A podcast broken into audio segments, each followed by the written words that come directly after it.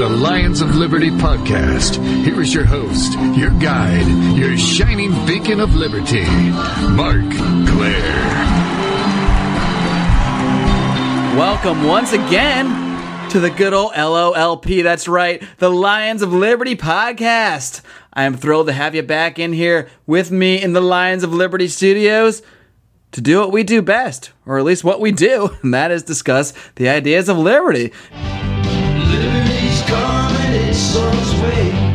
Now, one thing you'll often hear if you kind of uh, roll in libertarian circles like I do is this issue of infighting. You'll hear things like, oh, us libertarians, we're always infighting. We just need to put our differences aside and come together because we already agree on 95% of things. So we should just shut up, have a picnic, uh, you know, agree to vote for Rand Paul and move on with our lives. But, know, boy, do I have a problem with that attitude because people will just lump this term differences in as if differences are just this minor little, you know, piece of lint that it should just be brushed off as if they're just meaningless differences that have no effect on the outcomes of the type of things we're advocating. Now, but if you're trying to change the world, and from what I can gather, that's what a good number of libertarians and liberty activists are in fact trying to do to change the way humans interact with each other, to advocate for more justice in the world. We are trying to change the world and change it for the better.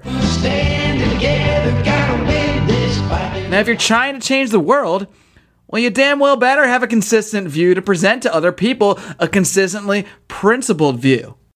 Because without that, what are you even selling to people? You're just selling people a series of random policies based on, well, we don't even know what if you can't fully explain it. So it's absolutely vital to work out those differences, not through just meaningless rhetoric and verbal stone throwing, you know, not that kind of infighting because that stuff is meaningless, but through intellectual debate, through using logic and reason.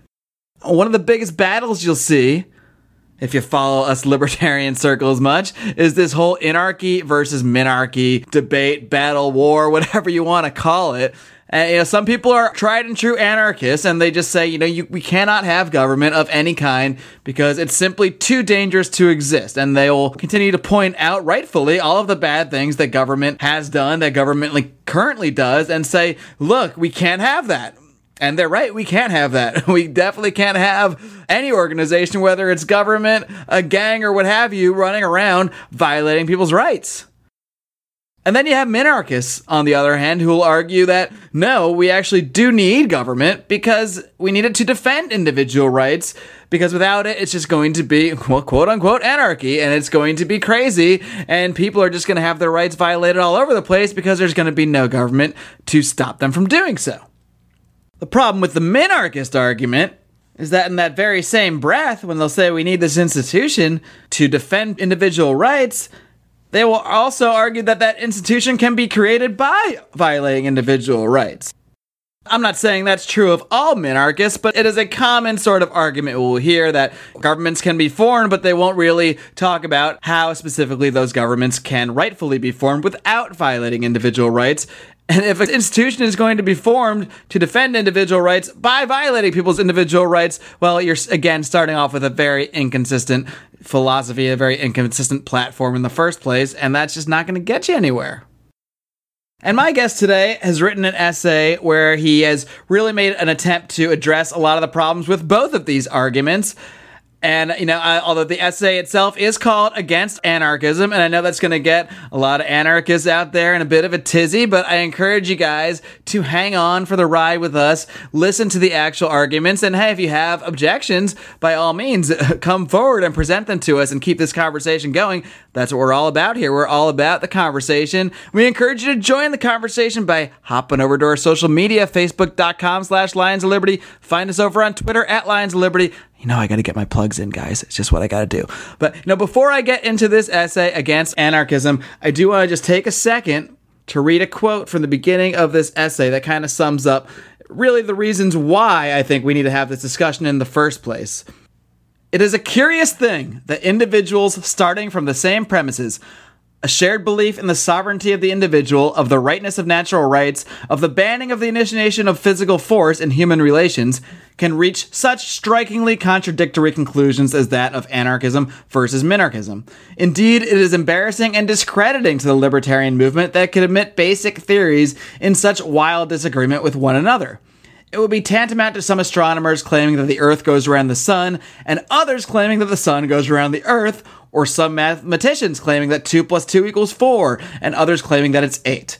If we cannot, as advocates of individual liberty, paint a coherent vision of what it means for man to be free, then how can we expect the rest of humanity to bother with our ideas? And I will now bring in the man who wrote those words. He is the author of two books for individual rights as well as reason and liberty, the foundations of civilization, which we have discussed on this show way back in episode two. You can, of course, find that at the archives at lionsofliberty.com slash podcast. His current writing can be found at his blog, forindividualrights.com. He is also the author of the essay which we will be discussing today, entitled Against Anarchism. Shayne Wissler, welcome to the Lions of Liberty podcast. Thanks for having me, Marc. Well, sure thing, Shayne, and it's not very often I get to welcome someone back. So, you know, congratulations on being in the elite group of people who have been invited back for a second episode here in our first 42 weeks or so. But, you know, I wanted to have you back on because I think, you know, I've read this essay of yours against anarchism and, you know, full disclosure out there for the people listening. I'll, I'll I can say right now, I, I pretty much largely agree with everything you've written here. Uh, and you come at things from a different way than, you know, a lot of the criticisms of anarchism we typically hear out there. And, you know, I think a lot of people are going to hear the title of the essay. a lot of people that might listen to this show and immediately kind of go into fits and think, oh, this guy's a statist, this guy's a fascist, or maybe even worse, a minarchist. But, you know, your objections to anarchism, I think people will find if they actually give them a chance are vastly different than the typical argument they're going to get from a statist or a minarchist or what have you. So, what kind of inspired you to take the time out after you'd already written a book about for individual rights? Why did you take the time out to specifically write this essay? What problems were you seeing out there that you felt this needed to be addressed? Well, I I wrote it for two reasons, I guess. The one reason was because in my book for individual rights, uh, I came not to be satisfied with what I'd written there, so I, I thought it needed more treatment than that. Also, I'd see a lot of anarchists who like to put a badge on saying that they're they're consistent and so that they're the principled ones, and that the people who are for government are the inconsistent ones. And it seems to be a trend, and so uh, it seems important to me. And also, I've you know I've been in debates with anarchists and talking to them, and and just bumping into all the different arguments that they put forth, and just decided to consolidate them into an essay. All right, now I want to make sure we get our terms straight here. And, you know, so uh, let's just define, first of all, what is the definition of anarchism overall that you are, I guess, combating here? First of all, anarchy, in the sense I define it, uh, not a bad thing per se. It just means you don't have a government, which could happen like on a desert island or something like that. Uh, just because you have people who stranded on an island and they, they happen to have no government doesn't mean it's bad. It just means they haven't uh, built something yet. It's like they don't have a car yet in the essay compared to you know they haven't created a car. So it just means a lack of a formal institution that's been created, you know, define and identify and adjudicate uh, laws. And you also break down anarchism into two types. You have what you would call a true anarchist and a semantic anarchist. So can you differentiate between those two type of anarchists as you see them? Yeah, a true anarchist as I define it there, would be somebody who wants to eradicate institutions of government. And I think, you know, many anarchists don't really fit into that category. Uh, really, what it comes down to is semantics. The semantic anarchist, he doesn't like the way people use the word government. He wants to retain the word government or state. So, some anarchists are different. There's anarchists that hate the word government. There's also anarchists that are okay with the word government and they hate the word state. And what they do is they're essentially taking any evil action that any government ever does, and then they bundle it with that term. And it comes down to a disagreement about how you should define your terms. And many of these anarchists tend to think it's not important how we define terms at the same time as they're insisting that it's anarchism. They'll say it's all it's all semantics, and so therefore it doesn't matter. A lot of people in our culture think semantics doesn't matter. I think it's critically important. I think I think you, you should rationally debate about what the term should be. A lot of people just don't think it's important. So that semantic is, I think, maybe the bigger category. But there are uh, true people who I'd call true anarchists would be like uh, Walter Block.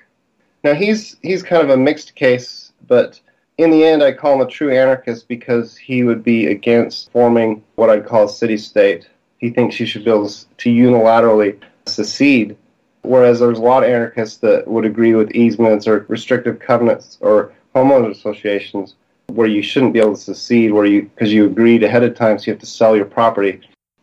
Yeah, sure. And one of the things you mentioned there, you know, talking about definitions was that the word government or even the word state, where, you know, a lot of people hear that word and they immediately associate it with all the terrible things that we've seen governments do in, in modern times, violating rights, taxing without consent, you know, imperial wars, the war on drugs, all of these awful things that, you know, we all agree, at least uh, the two of us and most people out there listening agree are, are, are absolutely terrible and affronts to individual rights but they immediately associate that word government with all of that. And yeah, this is something I discussed with Adam Kokesh a couple weeks ago.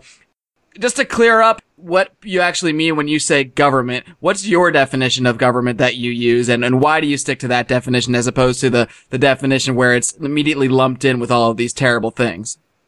I think the one that, that lumps in with the terrible things is just it's kind of an anti intellectual, knee jerk, kind of emotional response to to all the bad things that we see governments, you know, that they tend to do.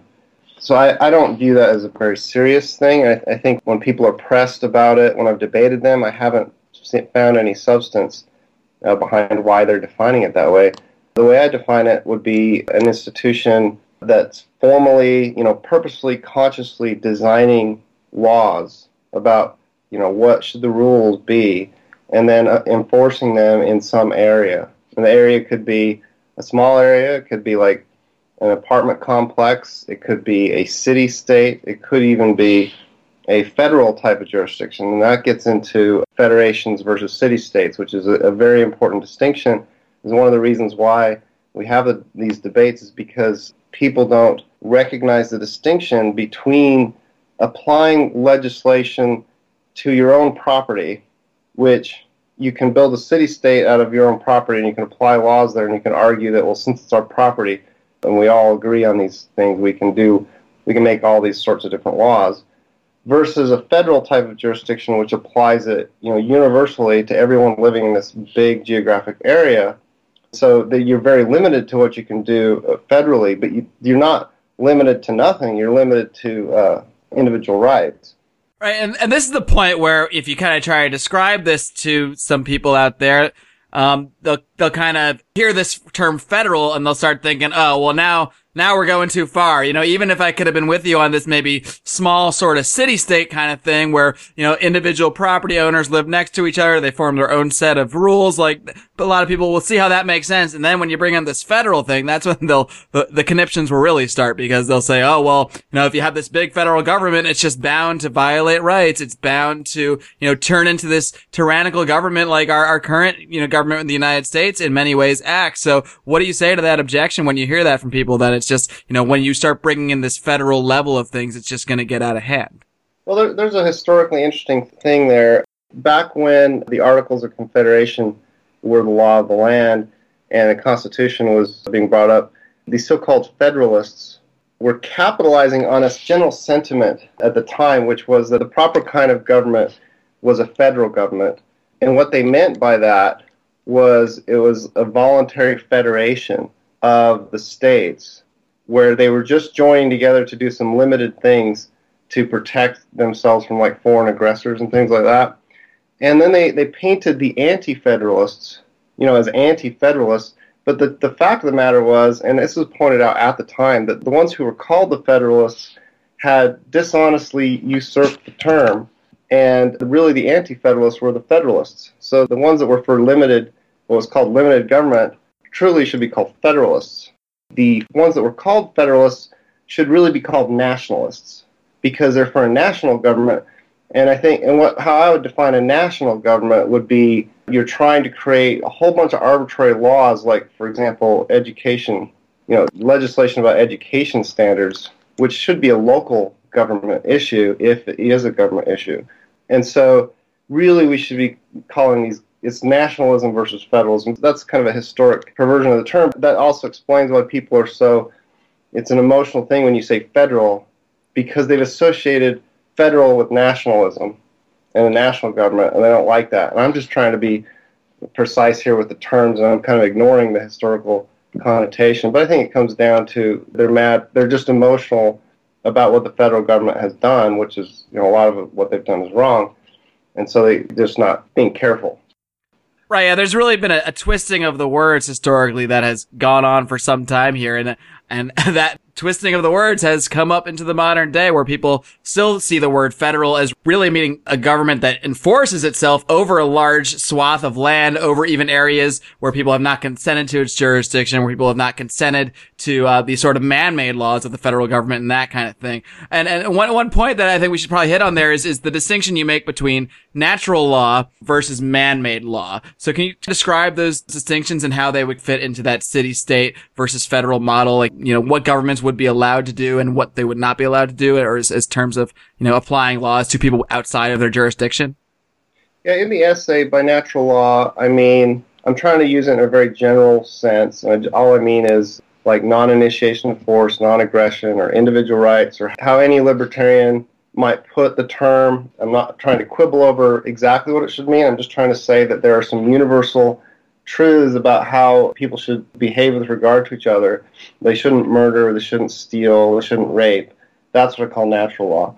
Man made law is what I call like a speeding limit or noise ordinances, where uh, if you own the property, you can say, hey, this is my property, and I don't want you driving faster than 25 miles per hour. That's a man made law on your property.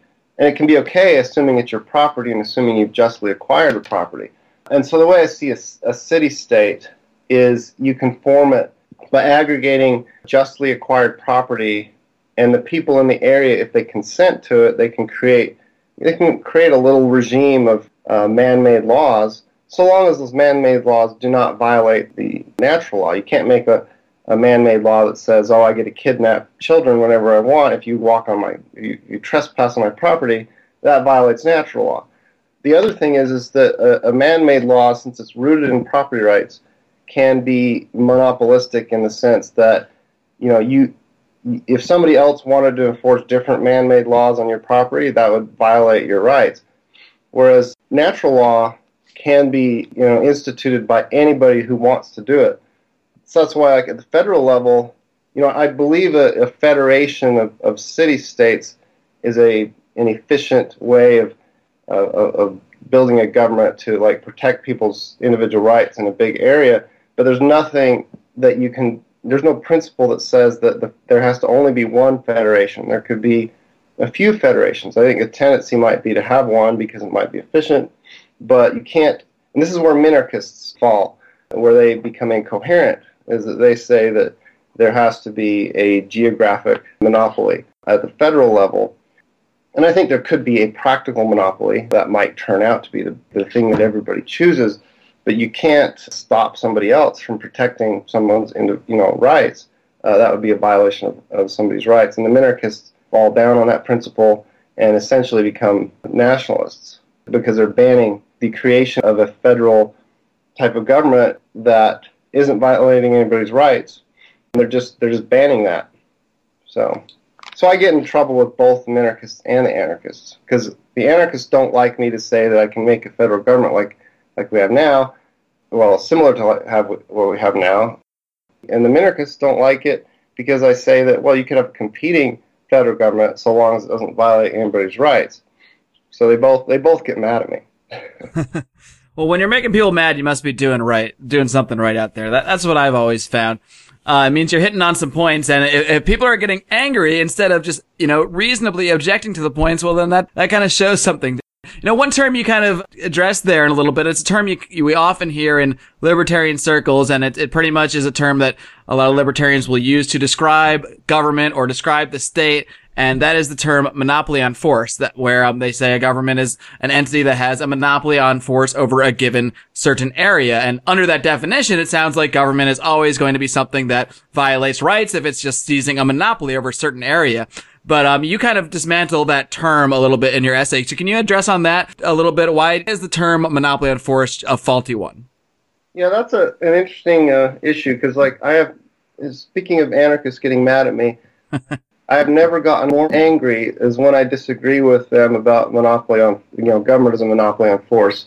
Uh, I had one anarchist, it looked like he was almost ready to punch me at one point. He wanted to monopolize force on your face, I guess, huh? Yeah. The issue is, I think a monopoly is a myth. Uh, I think all there is is attempted monopolies on force. I mean, certainly our current federal government is generally thinking that they have a monopoly on force. They're attempting a monopoly on force. I think an attempted monopoly on force is a crime. And the reason why is because you can't prevent somebody else from protecting another person's rights. So you can't say, well, you can't help that person. And our federal government doesn't even do it consistently. If you are in a self defense situation, you can protect yourself, and the government recognizes that as being okay. So there's an example of where they don't actually really technically have monopoly on force.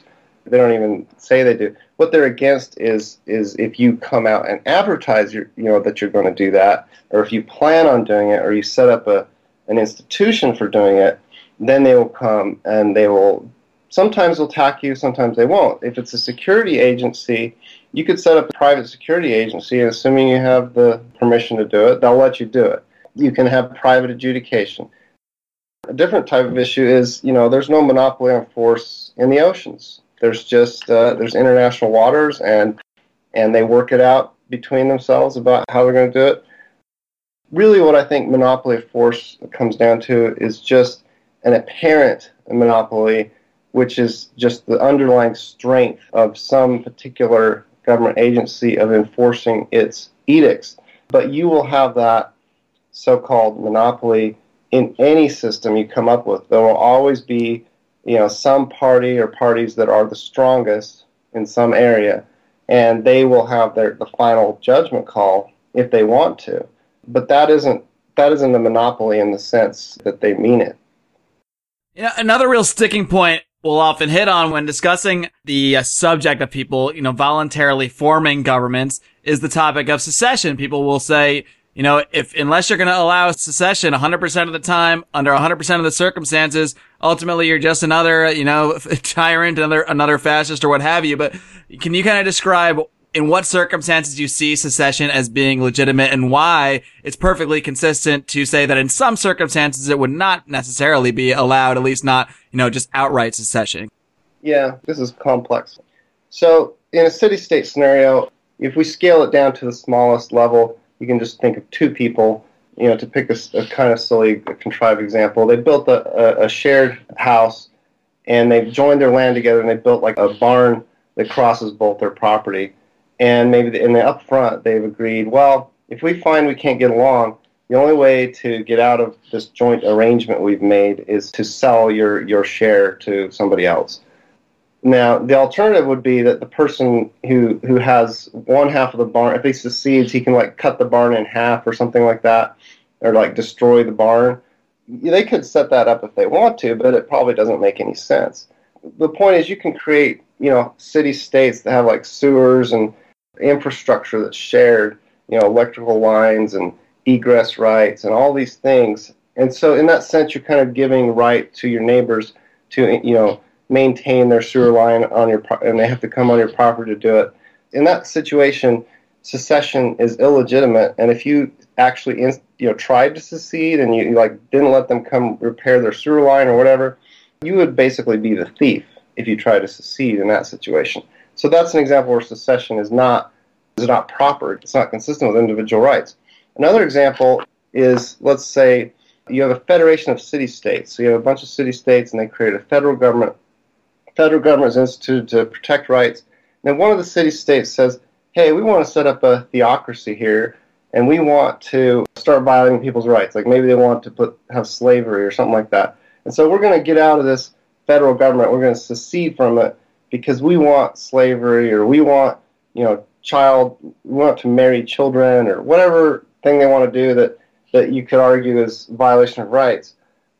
In that scenario, they can stop paying their dues if they want to. They can secede in the sense that they're not going to fund the Federation anymore, but they can't secede in the sense that they can rightly prevent the, the rest of the Federation to come in and stop them from violating the rights of their own citizens. You know, especially children, uh, but anybody who's not consenting to things the theocracy might do to them, uh, they can't secede from justice. Is basically what it comes down to in that sense. You, you might be able to secede in the sense you're not going to help institute justice anymore with that federation, but you can't secede from justice. And so, in that sense, a lot of anarchists, you know, the uh, the non-interventionists, you know, as a matter of principle, you know, I'm going to disagree that with their non-intervention policy, actually intervention in principle is a good thing if it's to actually to protect rights. Now, in our current situation, you could argue that the U.S. government isn't actually pursuing justice when they intervene,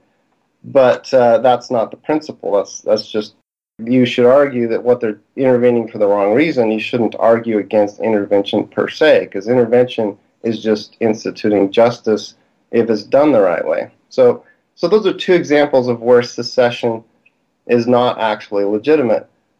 Yeah, it's really making the distinction between, you know, yes, people are allowed to freely associate and therefore, you know, break any associations that they have, but they can't actually break a contract they have. So if they have a contract regarding their sewer lines or their streets or something like that, for them to secede in that manner and violate the contract, is really makes them the rights violator unless they just secede in the sense that they sell their property and leave the area. You know, there are, are peaceful ways to do it and ways that aren't going to violate the agreements that they, you know, originally got into. So I, th- I think it's an important distinction to make.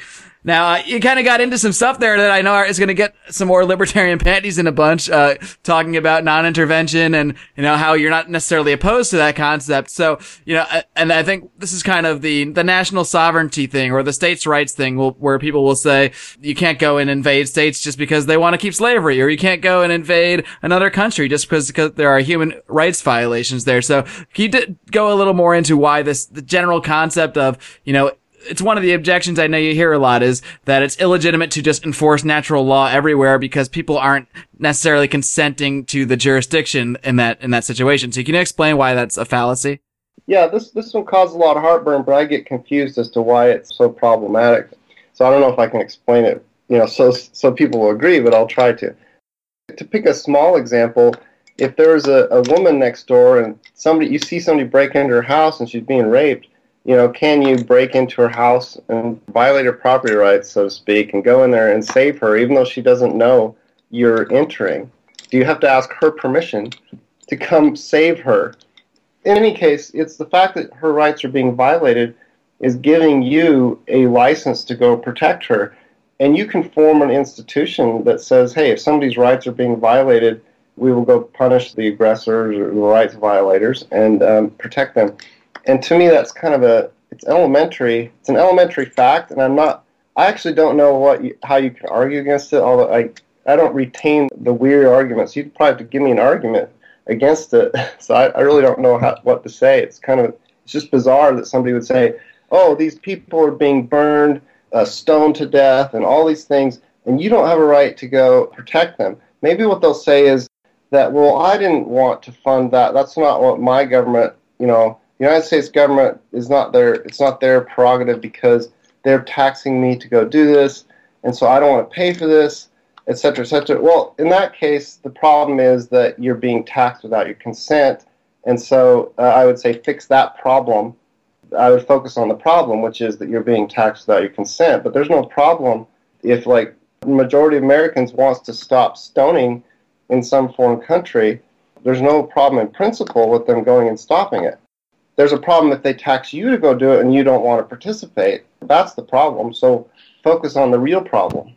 Right. It's, it's really the difference between differentiating our current situation where, you know, a lot of the objections to intervention in other countries, it really ultimately does come down to the situation where they, you know, I think a lot of people will see that, yes, we have a, a lot of evidence that the U.S. government is not very consistent in their support for individual rights. They certainly, you know, they launch a war on drugs at home. They spy on us here at home. So we have no real reason to believe their motivations overseas. And at the same time, there's plenty of evidence that they are, are often fabricating evidence to, you know, go overseas and that they're really there for other reasons, whether it's oil or other geopolitical reasons or what have you. But that doesn't really speak to the actual principle, despite the fact that we can say our, our current government is clearly not genuine on this, you know, on the matter. It doesn't change the fact that people as a right would still have the absolute right to defend the individual rights of others, regardless of where those rights violations are occurring. So I think that's a very important distinction that you, that you continue to make. I think that this kind of highlights a problem that we have as being pro liberty idealists and advocating a world where there's liberty. To be an idealist or to, to believe, you know, which means believe that there's a, such a thing as a right and a wrong. It's a kind of a creative leap. It's a change of perspective, and um, people have a hard time imagining, you know, outside of the context that they were, you know, raised and born in, and, and all the media, you know, and, and it requires being kind of a visionary and, and thinking, well, how should it be? And imagining all the different ways it should be. And then you try to move it to where it should be. And I think a lot of people just lack the ability to see that. So, so they, they mix the two issues together. They mix the way things are, you know, with the way it should be. And they can't see, they don't see either one of them very clearly. And so when you raise an issue like, well, I can go, you know, intervene if I'm protecting somebody's rights they're only viewing it through the lens of the current context. But what we're trying to do is actually, you know, shift, you know, our you know humanity to the better context. So we have to look, be able to imagine that better context and talk in terms of the principles that would govern in that general context, you know, that future context, and not be kind of just, you know, stuck, you know, only seeing as far as our nose in, in the current situation. And that's a difficult issue. Definitely. I mean, in a way, it's just as silly as as decrying the concept of delivering mail just because the government currently has a monopoly on delivering mail and because they tax us coercively to create this postal system. Well, we all agree with, that the system that they're running might not be the proper way to deliver mail, but it doesn't mean that the concept of delivering mail is wrong or anything like that. You really have to separate you know, what the government is doing and how they're doing it. And there are many things the government does, including, you know, the justice system, including enforcing certain laws against theft, property, rape, and that kind of thing that are perfectly legitimate. We might think that the structure they've set up to do so is, is wrong, that it's poorly funded, that it's inefficient. There are many, many valid criticisms on that end, but the actual tasks that they're being assigned are not necessarily tasks that people shouldn't be partaking in. And I think it's a very important dis- distinction that you make. And that kind of leads us to discuss what something you address, and it's the general, you know, what you refer to as anarchist political tactic. It's what this kind of line of thought that you can only be an anarchist, you can only have anarchism leads to in terms of politics. So what are your biggest criticisms of what you would call the anarchist political tactics? Boy, uh, I guess the, the biggest thing, at least on my mind at the moment, is that it tends to divide, or tends to alienate you from society. You tend to see everything as us versus them. And so you tend to ignore things that the government might do that are good. And you only focus on the things that they do are bad.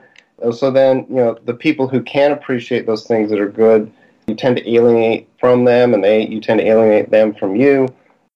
Obviously, anarchism has been associated with violence and criminal activity.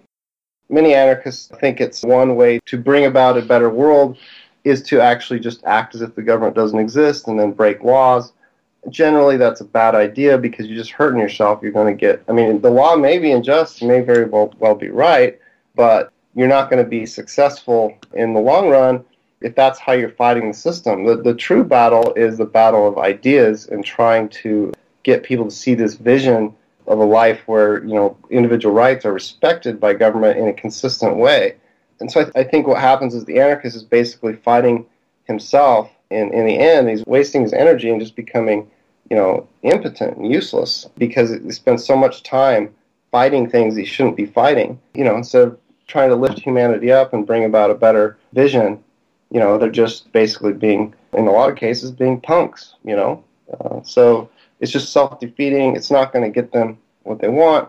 In some cases, the anarchists, you know, I'm not saying a lot, most anarchists are like this, but there are some anarchists that get so angry that they do violent things.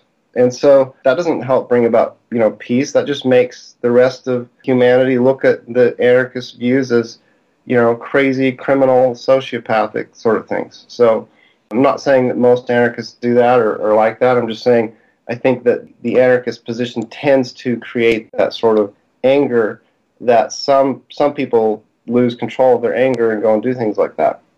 Right, and this comes back to this issue that we've discussed on the show several times before, and that that's the issue of who to blame for the atrocities that are committed by government. And so many people seem to just want to focus on this particular aspect of government that's doing something bad or, or the actual enforcers of laws, like the police when they're busting someone for pot or the specific TSA agent when he's, you know, maybe violating someone's rights at a checkpoint at, an airport or something. And it creates this attitude where anybody remotely affiliated with government is automatically evil. And like you said, it really creates this us versus them problem where, you know, and, and this doesn't mean, obviously, I don't think that the people that did this were, were sort of, um, you know, rights upholding anarchists or anything, but, you know, we see like people like just go out and shoot police officers like in Las Vegas. And, you know, obviously those people don't really have a respect for individual rights, but many libertarians out there will even have the attitude that, well, hey, that's, that's okay. I mean, they are working for the state. They are, by nature evil and it's really we're really not focusing on the right things to blame because Obviously, most people don't think those police officers are actively conducting evil because most people think that the laws they pass are generally, you know, what need to be there. And that's really where we need to focus on our change. It's on the ideas of the people, the ideas of why is there a war on drugs in the first place? You know, why are we funding things coercively and that sort of thing? And by simply focusing on those enforcers of the crimes or, you know, a particular aspect of those crimes, I think we really get away from principles. Was that, would that kind of sum up, I guess, a lot of your view on that? I, I agree with that, uh, but also there's this what you might call a reification. The statists tend to reify the state. They tend to treat it like it's a god, right? So they, they worship the state and they think that it transcends normal human laws, right? But they think it's some kind of entity unto itself, when really it's just a an embodiment of their particular beliefs and actions, and it's a manifestation of themselves. So if the state does something bad, and they sanction it and they agree with it, they are participating. So that it's not exempting anybody from moral law, they're actually guilty. Okay, so anybody who is in favor of, like, say, the drug laws, you know, the war on drugs, is essentially they're participating in a criminal action. They may have a right to their opinion, but, you know, they are actually, you know, spreading evil around. And likewise, the, the anarchist is just the flip side of the coin of that he views the state as a demon, as an evil demon, and he disembodies it from the people who are acting as well. I mean, he basically lets the people who are doing it, who are supporting it, get away with it. He may not apply that to government agents, but he applies it to all of the populace, you know, the 80% of the people who support this or that bad thing, who are actually, in my view, they are participating in crime.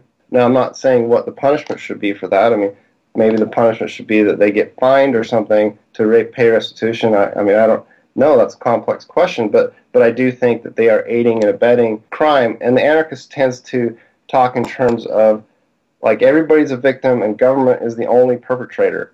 You know, it's they, they talk in terms of it's like this disembodied demon, like the statist thinks it's a god.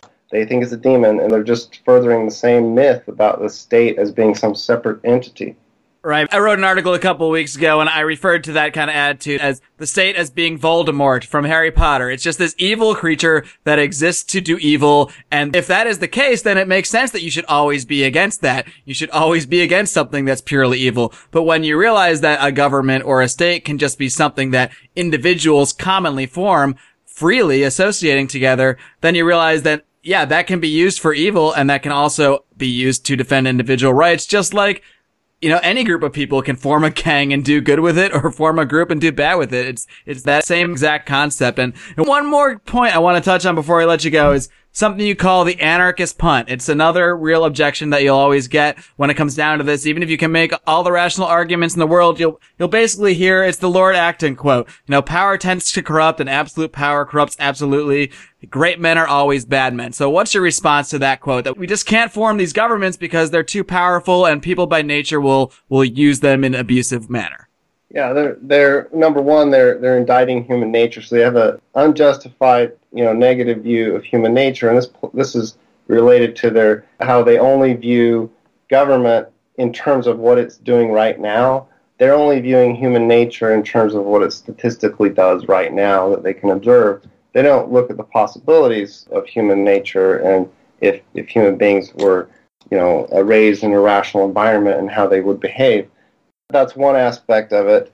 And then the other aspect of it is just it's really an incoherent position is basically saying that well if you if you have power it will tend to corrupt. Well, it's just a non sequitur, and it's almost too silly to refute. It's like you know you could you could talk about you know all sorts of powerful things that we have like nuclear power plants or uh, airplanes or tractors or things.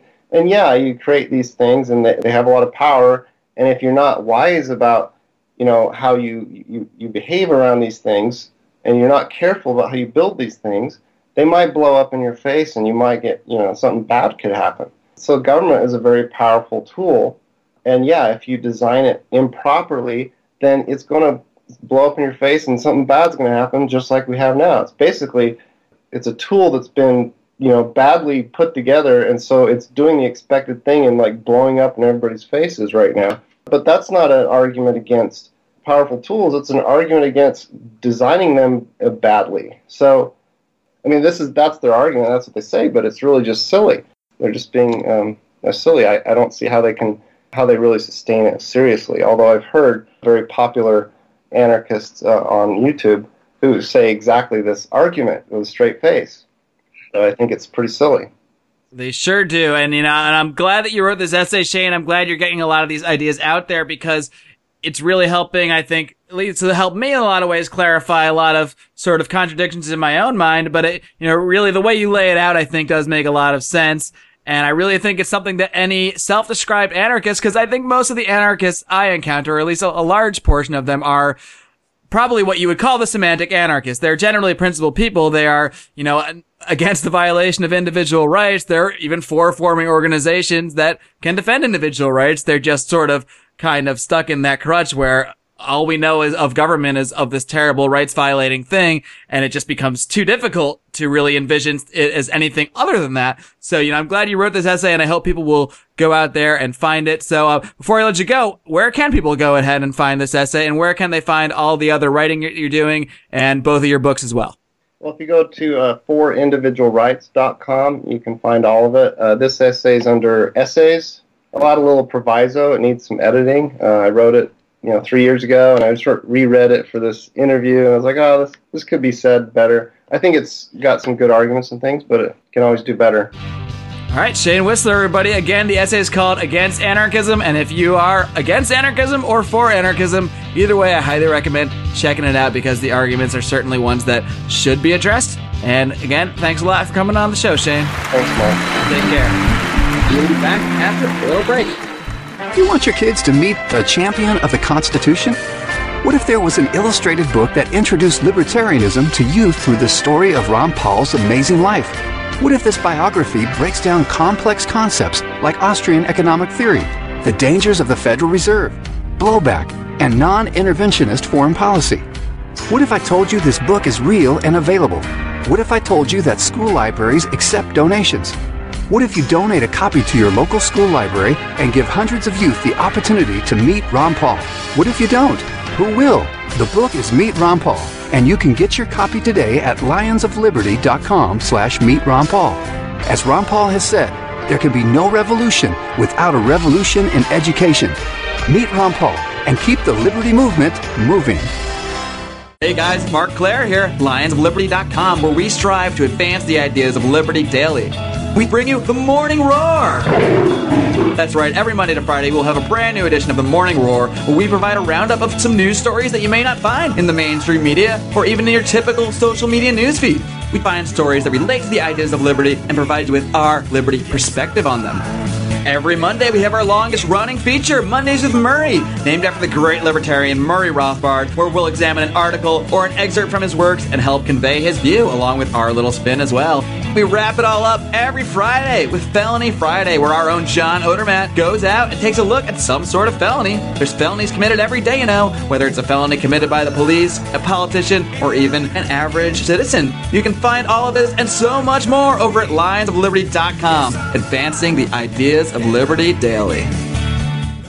Chris Rossini's new book, Set Money Free. Set money free. What every American needs to know about the Federal Reserve. Set money free. With a special foreword by Ron Paul. Set money free. It has easy to understand questions and answers. Set money free. Buy Set Money Free on Amazon.com. Set money free. Chris Rossini's Set Money Free. This is Glenn Jacobs, and you're listening to the Lions of Liberty podcast. Here is your host, your guide, your shining beacon of liberty, Marc Clair. All right, guys, and I hope you all enjoyed my talk with Shayne Wissler today. I know we covered a lot there, so I'm going to try to wrap things up quick. But I, I know I really hope that people out there that self-identify as anarchists, self-identify as minarchists, or even self-identify as fascists. You know, I don't know how you found my podcast, but I'm glad you guys are here too. I hope, however you self-identify, whatever you call yourself, or maybe you're just a guy interested in libertarian ideas in general and don't even call yourself anything. But the point is, I hope you really take into account, you know, the, the arguments that we've put forward today, the arguments that Shayne makes in his essay. And I encourage you to go ahead and give Against Our Anarchism a full read because I think you'll find that when you really break it down to principles and you address the concepts of how people should be allowed to associate with one another, you begin to realize that it's not the particular organizations people form that matters, whether that's a government, whether that's competing defense agencies or what have you. What matters is the manner in which they are formed and the way in which th- those organizations are utilized. You know, if one individual is capable of violating rights and capable of defending rights, equally so is any other group of individuals. So it really always just comes down to the principles of how people are acting towards one another and the nature of the organizations. Are they coercive? Are you forcing other people into your jurisdiction or are you just arbitrarily saying we have a government? You know, these are the areas where we have problems. But you know, even the defense agency thing, even the anarcho capitalist defense agency model, that's something that is one method that people could set up as a system. You know, nobody's arguing that that's not allowed. The point is, we have to decide as libertarians, as people interested in what are rights and what are crimes, we have to decide what are people allowed to do. And that people are certainly allowed to form an organization, call a government if they want, and use it to defend rights and defend individual rights and defend natural law in the manner that deemed appropriate to do so. And, and, that's the main point here, the main thing we've been trying to get across here with this podcast today. And I really wanted to bring Shayne on and give him a chance to really explain these views that can often be taken the wrong way when we don't sit down and really talk them out together. So I encourage you to stay involved in the conversation. Go over to Shane's website, forindividualrights.com. You can read against anarchism there. If you have thoughts or criticisms, you know, head on over to our social media once again, facebook.com slash lions of liberty on the Twitter at Lions of Liberty. Drop me an email if you want to give me some direct feedback. It's marc, M-A-R-C, at lionsofliberty.com. All we ask is that you keep trying to keep this conversation going, whether it's on social media, whether it's with your friends in your own circles. You know, just keep that conversation going because that's the only way we're really going to use this quote unquote infighting to really arrive at principled conclusions. And until next time, all I ask you to keep doing is to live long and live free.